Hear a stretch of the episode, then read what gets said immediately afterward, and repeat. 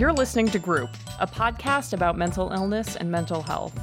This is the show for the worriers, Very anxious right now. A lot of anxiety. Um, a little nervous. the depressives, This is a depression beard. I'm depressed right now. and the folks trying to get a handle on their issues.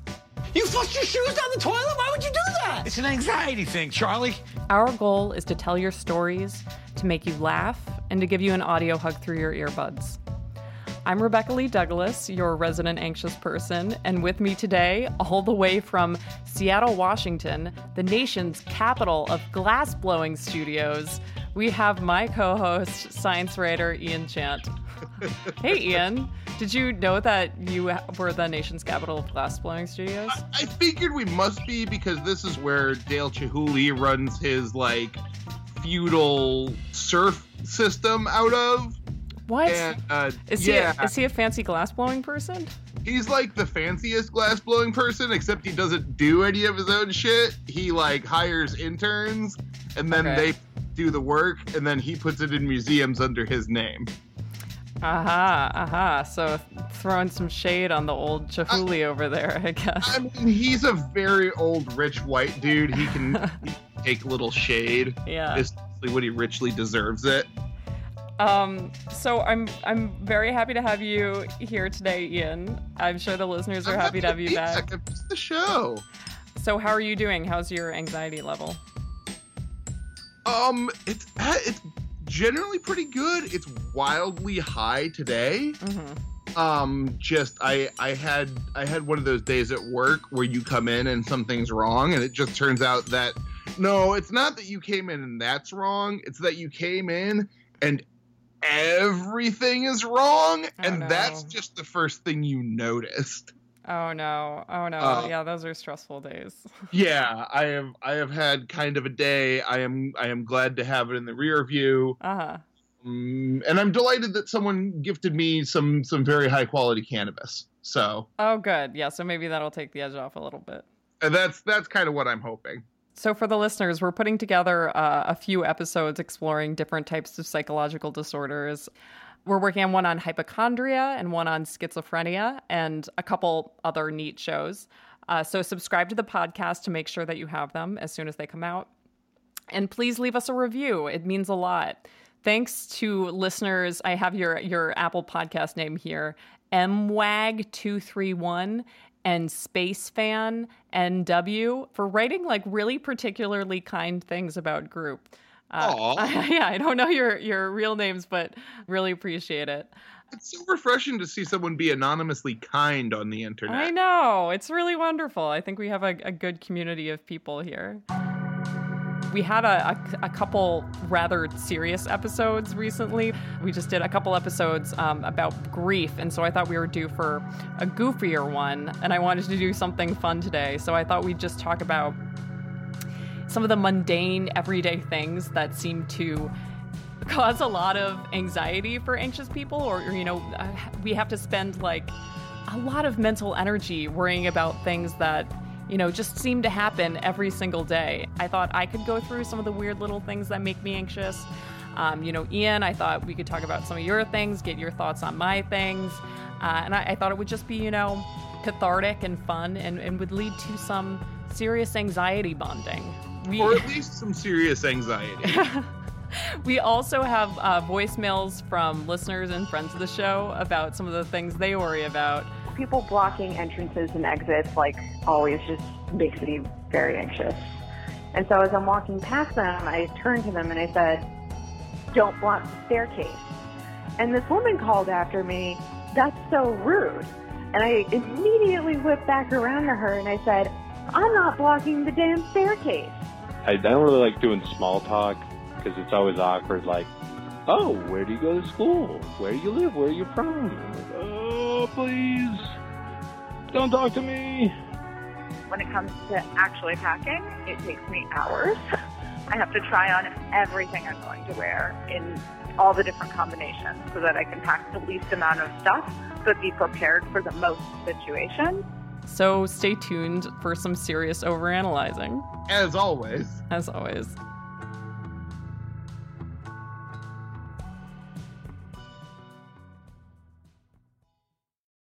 Does going to the post office give you anxiety? I think for me, I'm one of the, and I, and I think this is fairly common. When I'm at the post office, I generally I'm passing the exit for anxiety. I'm just flooring it to full on rage. okay. Um, so it's I'm- more of an anger situation if you're at the post office. I'm, I'm just heading. I'm. It's not anxiety so much. I'm just heading immediately. I want to find the quickest route possible to inappropriate degrees of anger in a public space. Rage is sort of missing from my personality, and I know that it can be a helpful emotion at times. Like at other times, it can get in your way and make things a little bit harder and more frustrating. But I don't. I don't have rage. I just turn the rage inward and, you know, at myself. So Oh well, the good news is that's a big part of rage. So you do have it. You okay. Express it differently. So I it makes me very anxious to go to the post office. I never know what type of package to use. There are are different types of packages that you have to pay for and then others that you don't have to pay for and I don't know which ones you have to go up to the counter to purchase and it's confusing to me about like when you have to weigh things None of the labels seem descriptive to me. It doesn't seem like there are any instructions posted anywhere that say, you, if you have this type of item that weighs this much, get this type of package. If you want it to arrive by this time, do this. Like, I don't know where to put the package once it's finally wrapped. It seems like there's either like some random box in the corner of the office or you have to get in line to give it to the attendant. And I end up asking the postal employees like all of these questions. And then I just get stressed out because I feel like I'm this idiot white girl who doesn't know how to do basic things like mail packages. It's just sure. How, how do mail? Yes. And so like Yeah. you know what I'm hoping is that even if you don't feel these same feelings that you will like validate me Oh, I and make me not feel crazy.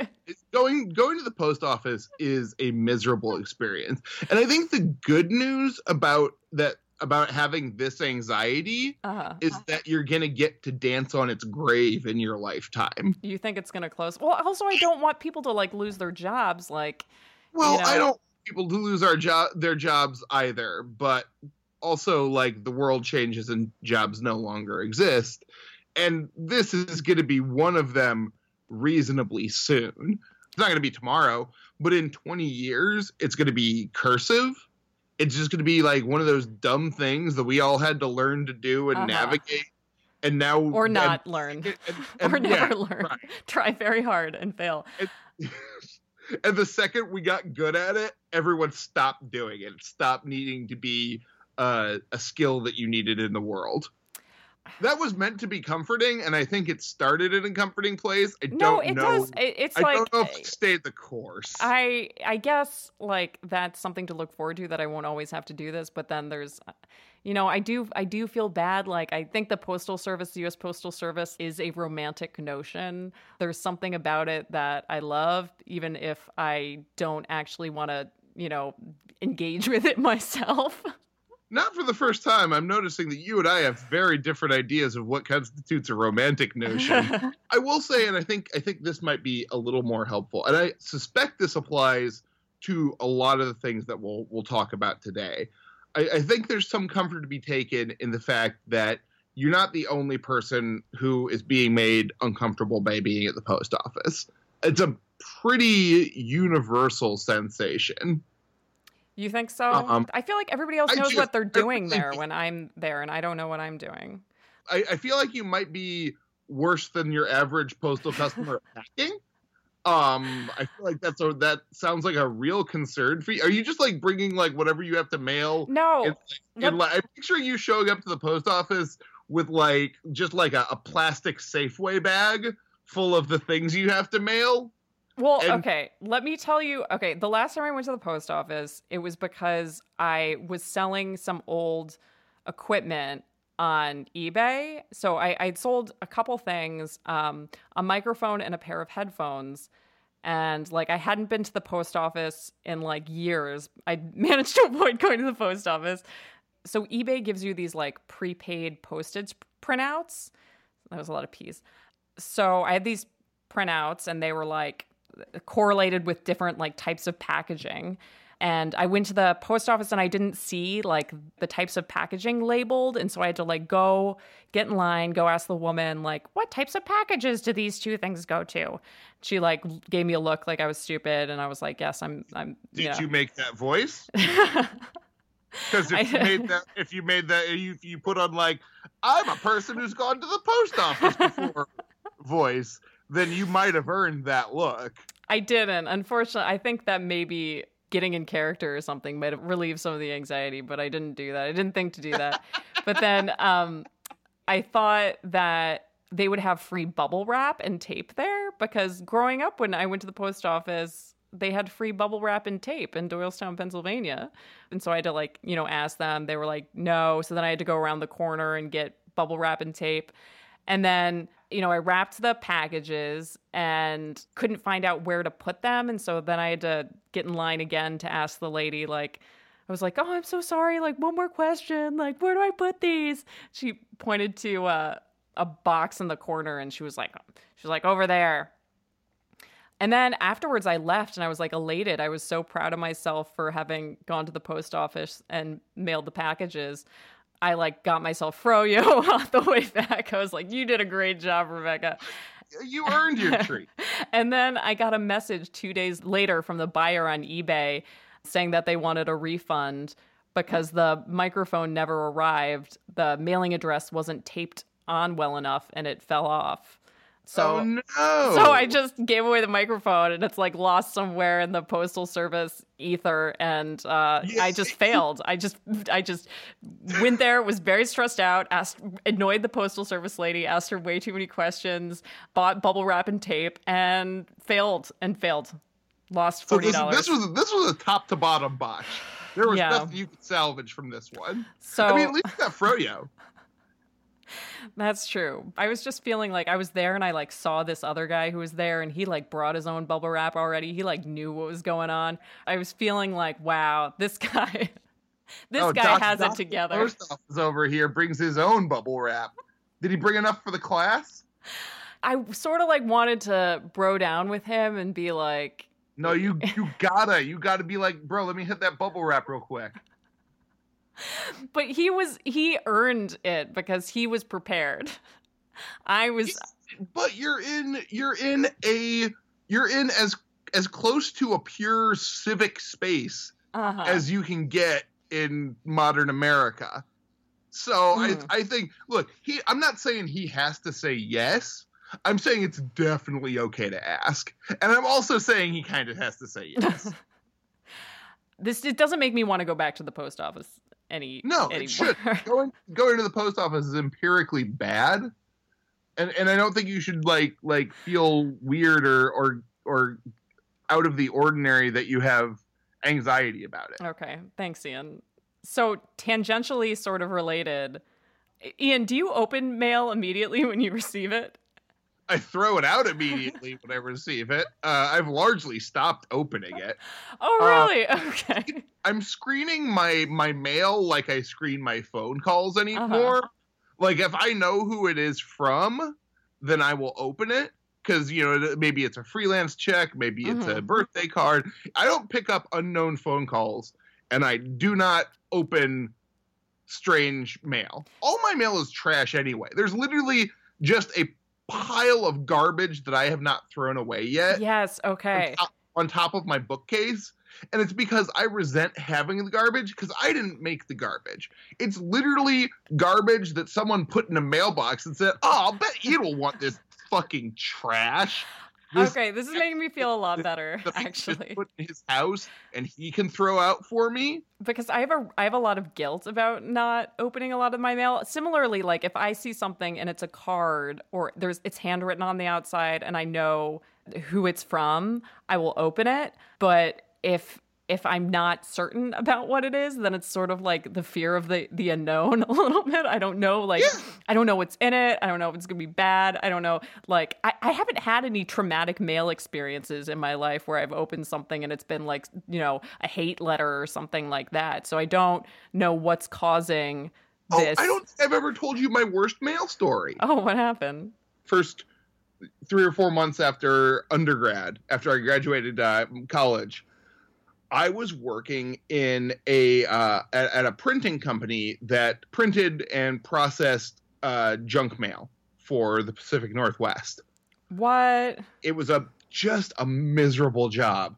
We would we would run reams and reams of of mail through this Indicia printer that you know we'd be we'd be running batches of tens of thousands of letters and every 300 letters this thing would jam and so we'd have to take it and fix it and see what was the last one and move from there it was What it sort was- of letters were they? You they were junk mail, you said? it was junk mail and it was particularly sad junk mail it was like we can't wait to see you back at the casino grandma Oh. It's like just truly pallets upon pallets every day of things no one ever asked or wanted to receive in the mail Mhm. That we were sending them. It was a terrible thing to do to people. And I had torn up my shoulder because at the end of the day, you tote all the bales into the back of the the giant van and take them to the post office and then you tote them into the post office. Oh my god! And- you threw your sh- shoulder out doing that. Uh, so I threw my shoulder out doing that, and uh, then I was, you know, nursing this bum shoulder. And I come home from work one day, and there's a piece of junk mail in my mailbox that I had processed.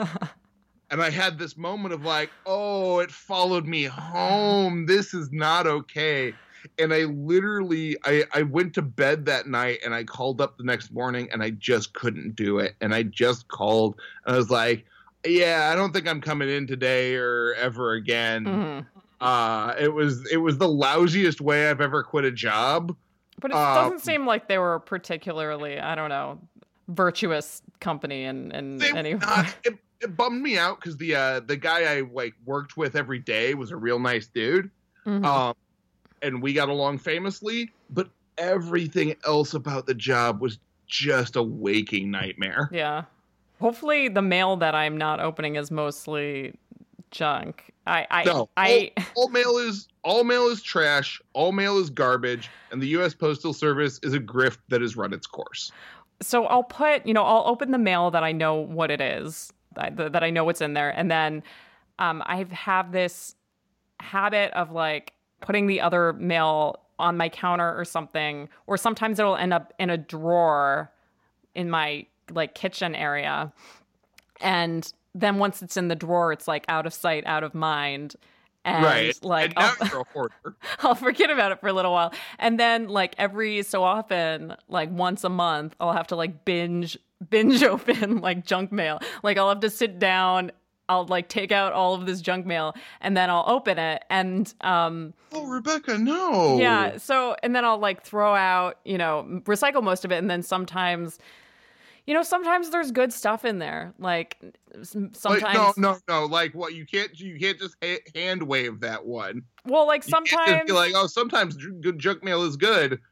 For instance, Well, sometimes no it's like example. a, a free underwear coupon from Victoria's Secret or something like that. Which that okay, which th- free underwear's not bad. yeah, which I I mean I'm not I don't I don't think I've ever used one of them, but I have a friend who does get all of her underwear by just uh, using those free Victoria's Secret coupons. So Running that old free underwear grift. That's a classic. sometimes there are there was a doctor's bill in there that I I needed to pay so I you you have to like I feel like I have to open it I have to address it but it just like it's very stressful for me and sometimes I I come home and I feel like I don't have the emotional energy to look and open up all of the the unknown stuff so No, that's what you you just throw it in a bag. you throw put the bag in a larger bag. You throw throw that bag in the nearest river. okay thank you for affirming me this is very good Yes.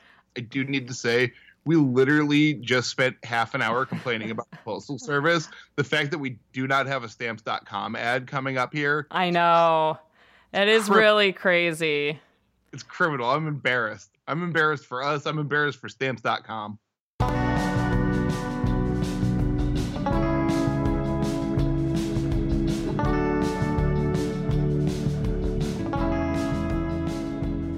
I have a voicemail that I thought we could play from Faith, who is a Faith Rusk, who is a, a, devoted listener and supporter of the show. And I've known for years, uh, I've referred to as my personal emotional support human. So I thought we could listen to her voicemail together and then uh, and then reflect, then do some reflection. Hi, Becca and Ian. This is Faith. Um, I have packing anxiety. I'll usually start to get anxious about a trip a few days before I go. Sometimes it's even earlier, but usually like a couple days before I leave, I'm like, oh, I have so much to do before I go. And I'll make a list of things that I need to pack. The actual act of making the list helps assuage my anxiety a little bit. When it comes to actually packing, it takes me hours. I have to try on everything I'm going to wear in all the different combinations so that I can pack the least amount of stuff but be prepared for the most situations. And I can't just trust that a shirt and pants combination that I've worn before will work. I have to try it on again with the shoes, with the scarf, with the jewelry or whatever to make sure that it's still a combination that I like. And it doesn't just apply to long trips. It'll apply to like a weekend too, which makes no sense.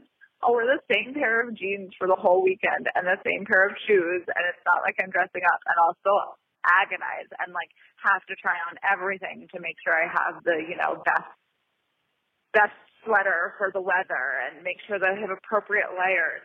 And another really great aspect of this anxiety is that weather is super unpredictable. So I'll like compulsively check my weather app days in advance, but obviously like days later it changes. So sometimes I'll like map out a lot of stuff in my head and then I'll go and check the weather and be like, just kidding, it's not going to be 60 degrees and rainy. It's going to be 80 degrees and sunny. And now I have to start all over again. And um, I just leave myself plenty of time to pack to make sure that I can go through all of this. Okay, bye. Aw, I, I miss Faith dearly, but I have no frame of reference for this. So I've known Faith for 11 years and I find her packing anxiety very charming. Whenever she comes to visit me in New York from DC, you know, even for like just a weekend or something, she'll always call with questions and she'll be like, What type of computer charger do you have? like can i borrow your computer charger while i'm there so that i don't have to pack it like she wants to know all the activities that we're doing so she'll make sure that her footwear is appropriate i have to be make sure that i have all of my activities with her planned out so that she has she can like quell her packing anxiety because and so that you're not you're not throwing monkey wrenches into the gate you're not like gonna do, go do a thing that we're not packed for. Yeah. So she is very supportive of like the weird things that i'm anxious about. I want to be supportive of her anxiety I feel bad that this causes her discomfort, but I also feel like I benefit from it greatly because packing for her also always includes snacks, great snacks, which is good when you're like on a stuck on a bus with her or something and she'll always have different options. And then she always has like tissues and like a little pharmacy with Tylenol and allergy medicine and like different like you know hand cream and lip balm and all that stuff. I feel like so. just in in Faith's purse on an average day. Yeah. It's, it's like it's like a very small CVS. She needs to be prepared. She needs to be prepared. So I think yeah, something there's probably something about like control. But well, all of this is about control, right? All of say what you say what you will about the girl. I've never seen her caught off guard. Exactly. Yeah. It's hard to flummox it's working. Yeah, it's working. So um Faith, we love you and we affirm you. We validate your packing uh, and your parking, I guess, if that's needed. Yes, both. So I'm going to play another voicemail now. Now, this is um, a voicemail from my brother, Josh Douglas. He's called in a couple times before. He was we featured him on on the grief series. He was kind enough to to leave us a, a voicemail on this show today uh, about some of the everyday things that make him anxious. Hey there, Rebecca. This is Joshua Douglas, aka again your brother.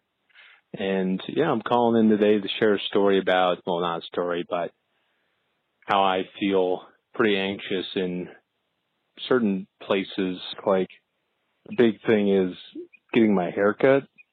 I really despise it. Like it's like going to the DMV for me and I will push back getting my hair cut and push it back until I've got like the pufferfish hair on either sides of my head because I usually have a short haircut, but then it like puffs out. Anyway, um, yeah, I really don't like it.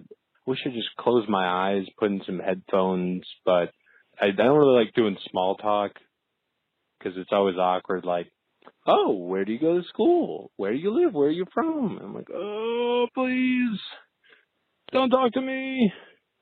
And other similar circumstances that are like Dunkin' Donuts. I love getting me some cold brew in the morning, but really don't like it when I go to Dunkin' enough where the people know my name or know my order. Some people would like that, but I do not like that. like to be unknown. I don't know, but yeah, that's my story. Love you, sis. Later. So listening to this for me, I, it it very much uh, the the haircut thing is not super familiar. I've always been like kind of chill about haircuts. They're actually a little bit like I kind of miss them because I'm just shaving my head now. Would you chat with your barber? I do not chat with my barber. I'm it's sometimes a half hour just to like chill and not really interact with every anyone. Okay. I like so a you've dead silent haircut. I like I like a haircut so quiet it feels like like a car trip with my family when I was a kid. I have I have kind of the same thing with um with with cabs. yes, or like an I'm- Uber or something like that. Yeah. I'm perfectly friendly in a cab or a haircut for like the first like I will make two and one half minutes of very Jovial small talk. with you. Yeah. And and once that's done, our interaction is at an end. And this has become a formal business transaction. Yeah, I I just sometimes my haircuts are really long, you know, especially if I get it colored also, and then I have to just sit in the chair for like an hour and a half and I would like to sit there and read a magazine or, you know, look at my phone or something like that, but sometimes they'll, you know, try to make small talk and I feel like an asshole not talking to them and so then I'm in this weird ask, have you have you tried just like putting in headphones or something? I feel like that'd be like like the ultimate power move. I, I don't want them to think I'm aloof. It feels pretty rude. Yeah, exactly. So I got my hair cut recently and it was a new place and I was reading stories on my iPhone while she was cutting my hair and I usually yeah try to talk with them minimally and just like relax and chill out. But this woman was like oh like what are you reading? And it was the day of the Cosby verdict and I, I was like, oh, I, I'm just reading about this whole Cosby case, and she didn't know who Bill Cosby was. Granted, ah. she she was Russian, but she's been in the United States for like 20 years. So Was she, was she from the distant past? no, she. I mean, sh it was she somehow didn't know who Bill Cosby was, but then and then I was trying to explain what the situation was, and I like referenced Me Too, which was dangerous because then she was like, all those women are bitches who want money.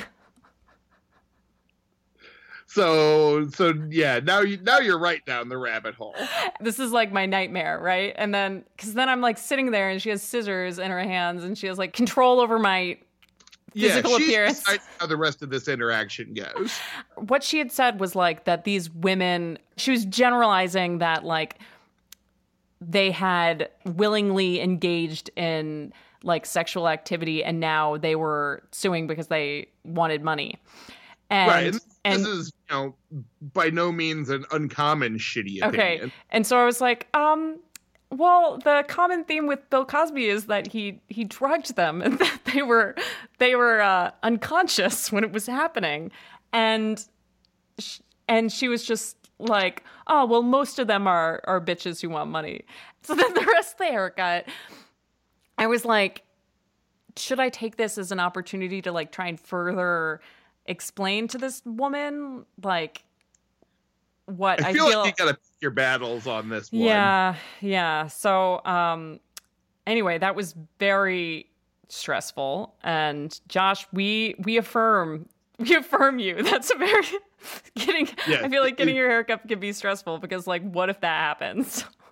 Yeah. Also, like like get a different hairstylist, maybe. Yeah, I'm not going to her next time. There are like other related service industry things that make me anxious. Like, so I don't drink beer and I, I like wine, but not all bars have wine. And sometimes, you know, you'll be out with your friends or you'll be at like, I'll be at like a beer hall or something and they'll have only red wine and white wine, which are, you know, usually very crappy options, like two options, red or white. There are the two kinds of wine. you don't need more. So like remember the place that we used to do trivia 1020 they had like 3 three dollar wine options red and white. So like when I order wine at a brewery I always feel like the bartender is judging me. And and I also like sometimes if I get if I get a mixed drink my favorite go-to mixed drink is uh, Jameson and diet ginger ale because you know, if I'm having the alcohol, I don't want to have both the alcohol and the sugar from the soda, but I feel like ordering diet ginger ale is really lame. And so I have to like muster up the courage to order a Jameson and diet ginger ale, which like very rarely happens because I feel like such a tool ordering them. I mean, as someone who like has has lived my life around a lot of bartenders, Uh, um, I think they are not judging you for like ordering the house red or the house white. okay. They are probably judging you for the diet ginger ale. Yeah, okay. Is that even a thing? Yes, there. I mean, there's every type of diet soda, and that doesn't make me feel better that they're judging me. Does that mean I just can't order what I want? Should I just? Do I? No, it, it means that when you're at a bar and you're ordering a mixed drink that's not either like one of their specialty cocktails of the house or or the, the construction of that drink is liquor and mixer Yeah. you're you're gonna get a little judged and i i think it's not denying yourself what you want that's not the issue the issue is becoming comfortable with what you want and that you deserve what you want that you don't care if the bartender is getting a little judgy at you I want. the, the trick is to to assume everyone is judging you all the time Yeah. Well, I already assumed that. part of your brain that's bothered by Uh-huh. it and let it die like the, like the black cat. Wait, am I thinking of the right Poe there? The and let the cat die. The Well, proverbial the- cat. The proverbial cat. Okay. Yes, exactly. Okay, so I just either don't order the whiskey ginger ale and No, order Feel order cool or- whiskey ginger. Mm. And you know here you know what? Here's the thing. Don't cuz cuz I think you're overthinking this a little. yeah. I think I think you're getting in your own head. I well, think you're I do know like whiskey whiskey ginger ale is cooler than whiskey diet ginger ale, and then like straight up whiskey is just cooler than. But I want the mixer. like Yeah. I just don't want don't want any judgment with my ginger ale. I look, I wish we lived in the world you're describing. I really do. hmm Well, it makes me feel a little bit less crazy that you think that this is actually like not something that I've completely made up in my head. That the Oh no, bartenders absolutely judge what people drink. do you have any? Do you have any other like? Do you have any service anxiety when it comes to like? Will you send things back if they are not No, exactly right on your plate? got it's got to be real bad. Yeah. It's got to be real bad. Uh, and in fact, you know what? I don't think I will. I will not send it back and not eat it and leave. yeah, I really hate sending things back and rarely will do that. Although I was um Netflix and chilling with a my gentleman friend recently and we ordered ramen and it came and it was my ramen was wrong. It had uh, pork in it and I don't eat pork. And then I was like, it's fine. I could, there are other things here that I can eat. It's fine. He was like, you just need call them up and they'll send you something else. Like, you know, they messed up. And I felt I like couldn't do it. And so he did it for me and they were very apologetic. And I felt I was like, I don't want to get somebody in trouble. I don't want to get someone, you know, fired. I don't want to like they just sent it over right away for free. And it was, I mean, Yeah, there because there is something about like being in the place with the person. If someone like botches my takeout or my you know my my delivery order, I'll generally let them know about it. Yeah. Um, but yeah, I think I I- I also worked in the service industry long enough, and and food service particularly. I just don't want to make anyone's day back back there worse. Exactly. I don't need to get get on anybody's jock that like Mike's Yeah. steak's not pink enough or something. Yeah, exactly. I never ever want to be that that person. Yeah, you know? and I, and I think it's I think it's all sort of sort of connected back to the indisputable fact that you can tell just a ton about a person from the way from the way they treat service service industry workers. Yeah.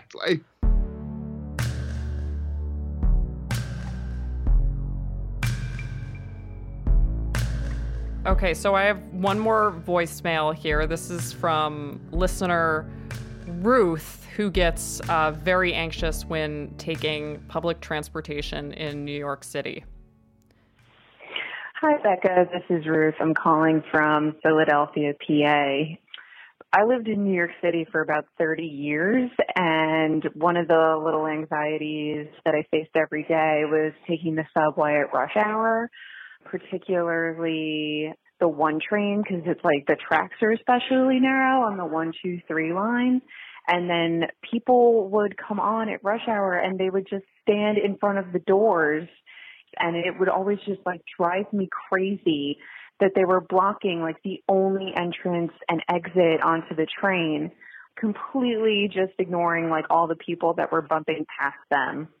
The reason why people blocking the subways and like staircases and doors and things like that makes me nervous, but like particularly on the subways because like the way to get in and out is already like so narrow and usually at rush hour like you know I, i'm always considerate and like i move to the middle of the train you know to make space for other people. And so like when i need to get out like that's when i need to get out. And i feel like i have to like push past 30 like angry people it's just like really unpleasant and it's just totally avoidable one of the other anxieties was just anytime that I saw anybody blocking an entrance or an exit. So I have this vivid memory of one day leaving the subway station at rush hour and like this family of tourists had gotten off. It was five or six adults or something and they all were like gathering at the bottom of the stairs. There were all these people pushing past them to get up the stairs and then all these people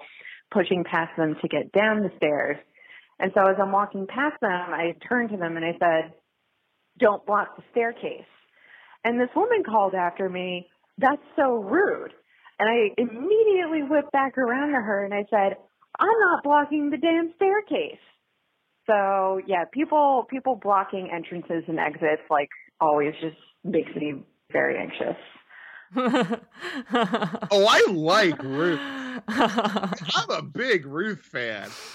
I am impressed that she told those people to stop blocking the staircase because I would just squirm by and be like very frustrated. But it is I it is also- interesting. Also, definitely do that, but I'm also like like a, a tall white dude.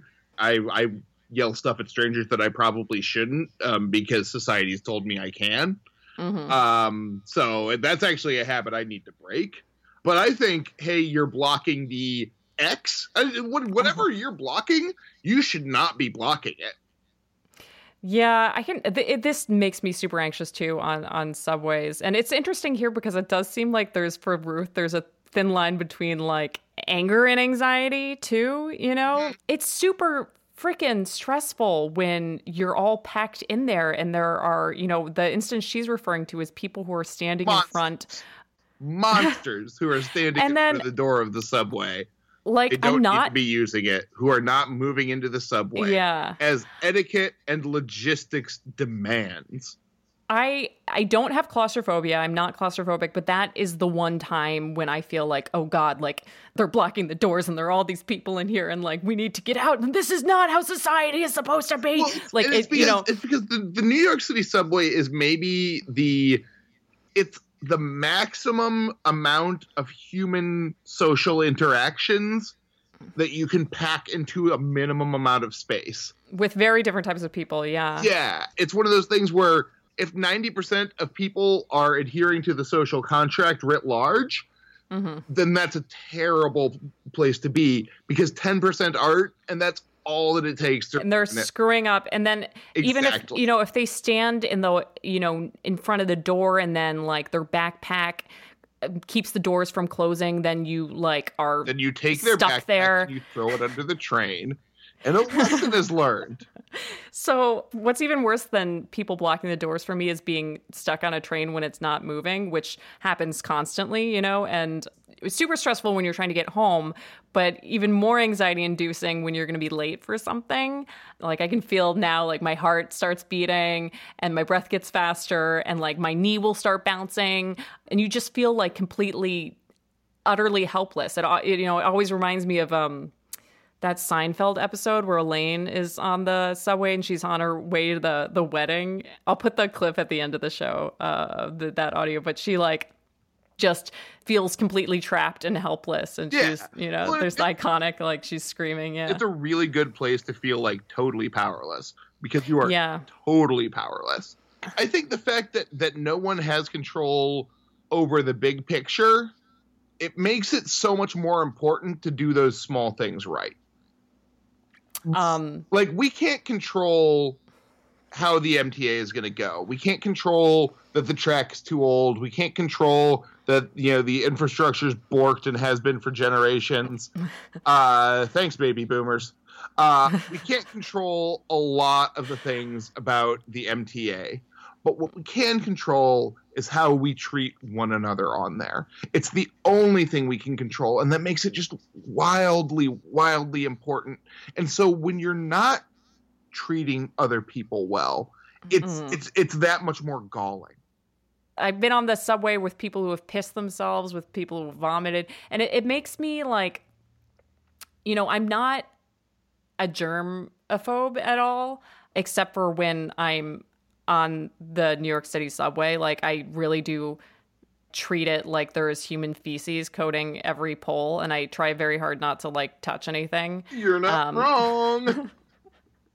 And then, like, if I do have to touch a pole, I do have to hold on because you know, because then you have to. If you aren't touching a pole, you have to try and like find something to lean on, or like Or you gotta- you just gotta get really steady traction.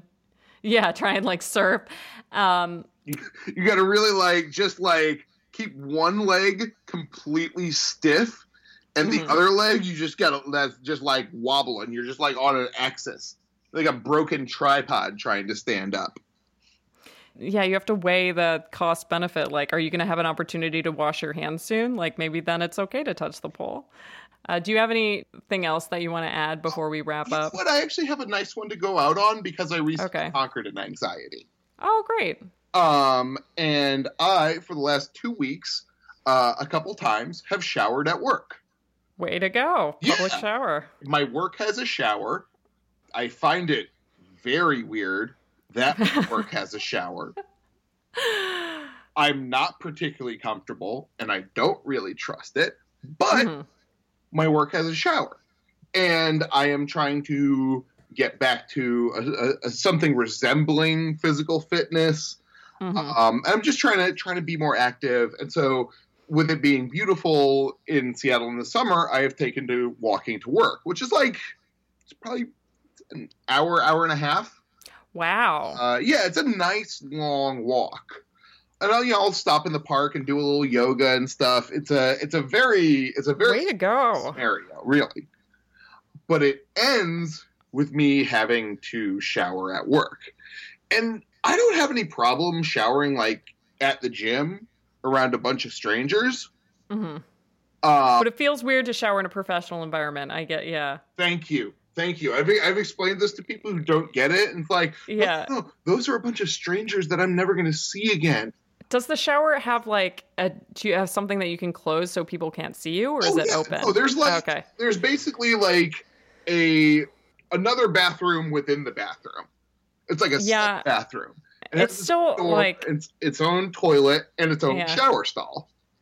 But still it feels weird that like you're naked like 15 feet away from your coworkers or whatever. It's so weird being naked 15 feet away from your coworkers. And if anyone sees you coming out of the shower, they like they know. They they know you, you were naked in there. yeah, like you didn't take your backpack in to take a dump. I hope. you don't you Which- don't want them to like think about like your naked body because they're your Exactly. coworkers. which means which means Or I acknowledge that- stupid, yeah. and you was just naked because you's a dirty boy. well, I'm glad that you I'm glad that you uh, addressed your anxiety and have done it. Has it has it become easier now that you've started doing it? Is Easy, it are you more comfortable yes. with it? Still weird. Uh, Uh-huh. I, I I do make a point of getting uh, like if I'm going to do that, I get to the office before anyone else in. So hmm. now I, so I'm like I'm taking like Ian's secret shower. That makes it even more special. Yeah, it's like it's okay if no one knows.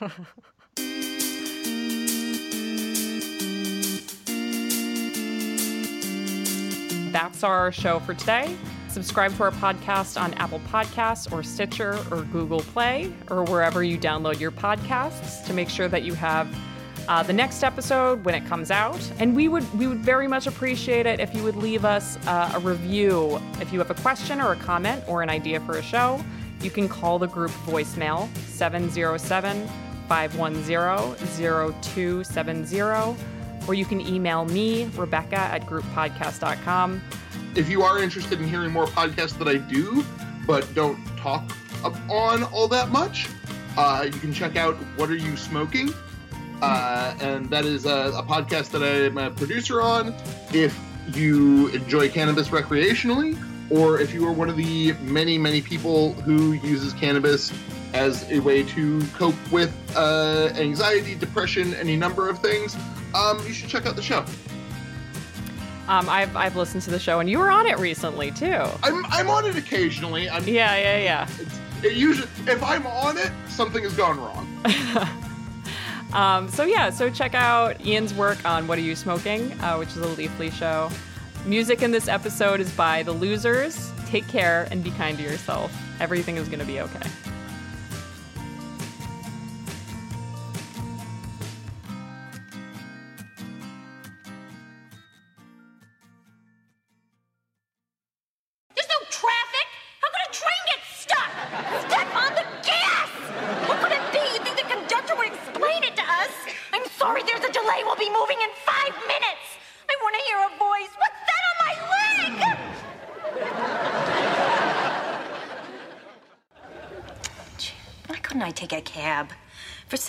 Dollars, my whole life could have changed.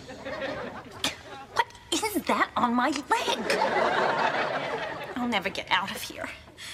What if I'm here for the rest of my life? Maybe I'll get out in five seconds.